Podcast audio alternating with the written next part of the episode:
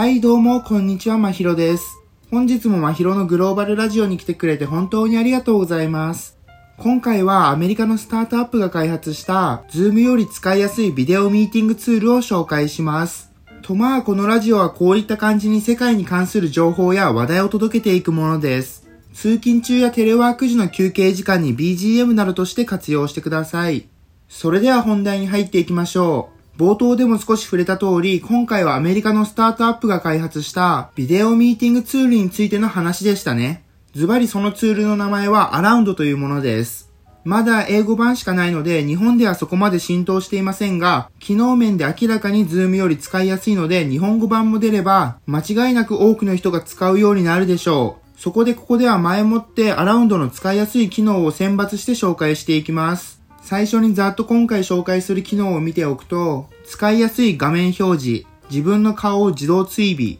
便利なフィルター機能、多彩なアイコン、ハウリングが発生しない独自の技術、聞きやすいように自動チューニング、リモート操作できるスクリーンシェア、こんな感じです。実際はまだまだたくさんあるのですが、今回は長くなりすぎてしまうので割愛させていただきます。それでは順番に見ていきましょう。まず一つ目の便利機能である使いやすい画面表示から見ていきます。アラウンドでは参加者の画像が丸くトリミングされて表示されます。なので、ズームのように参加者の顔で画面が埋め尽くされるといったことがありません。もちろん、この画像サイズを調整することもできるので、何か他の作業をしながらでもビデオ会議にストレスなく参加できます。なんかビデオ会議というと画面いっぱいに参加者の顔がずらっと並んでいるのが定番でしたが、普通に考えたらそんなの必要ないよねとアラウンドを使ったら思うようになります。二つ目の便利機能は自分の顔を自動追尾してくれることです。アラウンドではユーザーの顔を自動追尾する機能が備わっていて、カメラに映る範囲であれば自動的にユーザーの顔を真ん中に寄せてくれます。まあ、要するに多少動いたとしてもカメラの位置を気にする必要がないということです。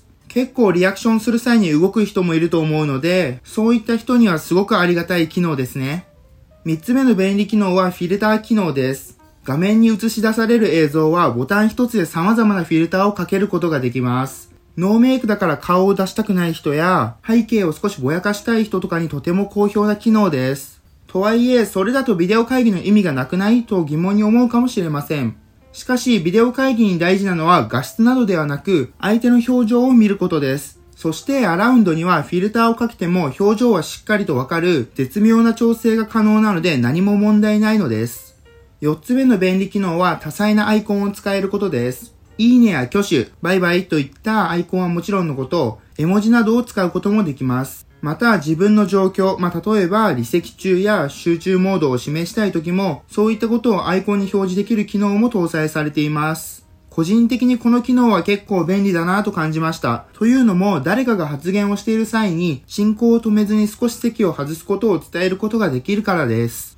5つ目の便利機能は、同じ部屋にいてもハウリングが発生しない独自の技術です。自分の話した声が同じ部屋にいる他の人のマイクにも入ってしまい、耳障りなキーンって音を経験したことはあるのではないでしょうか。今まではこの対策として片方のマイクを切るなどの方法がありましたが、正直発言するたびにマイクをオン、オフするのってめんどくさいですよね。しかし、アラウンドでは同じ Wi-Fi に接続している人がいれば、同じ部屋に人はいませんか？と忠告してくれて、はいと答えれば自動的にハウリング防止をしてくれるので、マイクをいちいちオン、オフと切り替える必要がなくなります。6つ目の便利機能は聞きやすいように自動チューニングしてくれることです。このツールでは音声のチューニングもやってくれて、サイレンなどのノイズを自動で抑制してくれたり、声のボリュームも調整してくれます。なので、ビデオ会議中に近くを救急車が通るたび、すみませんと気を使う必要もありません。また、声が小さい人やマイクから少し離れている人に聞き取りにくいのでもう一度お願いしますと頼む必要もなくなるのです。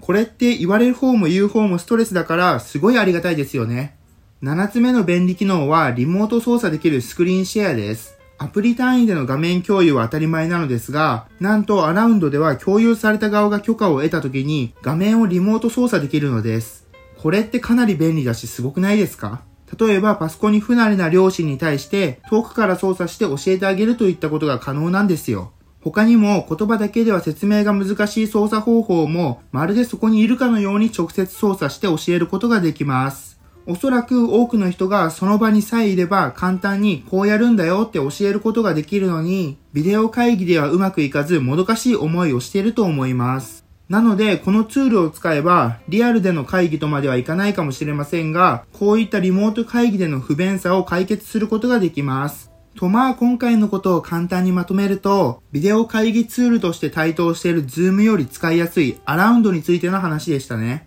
具体的にはこのツールの代表的な便利機能を取り上げました。で、その機能とは、使いやすい画面表示、自分の顔を自動追尾、便利なフィルター機能、多彩なアイコン、ハウリングが発生しない独自の技術、聞き取りやすいように自動チューニング、リモート操作できるスクリーンシェア、こんな感じでしたね。まだ英語版しかありませんが、下の概要欄にリンクを貼っておくので、興味がある人は一度使って便利さを実感してみてください。という感じでこれからも世界の面白そうな出来事や知っておくべきトピックを簡潔に紹介し、皆さんのインプットに役立てるように配信していきます。最後まで聞いていただきありがとうございました。もし今回のラジオを聞いて役に立ったなと少しでも思ったらフォローといいねをしてくれたらとても嬉しいです。それではまた次のポッドキャストでお会いしましょう。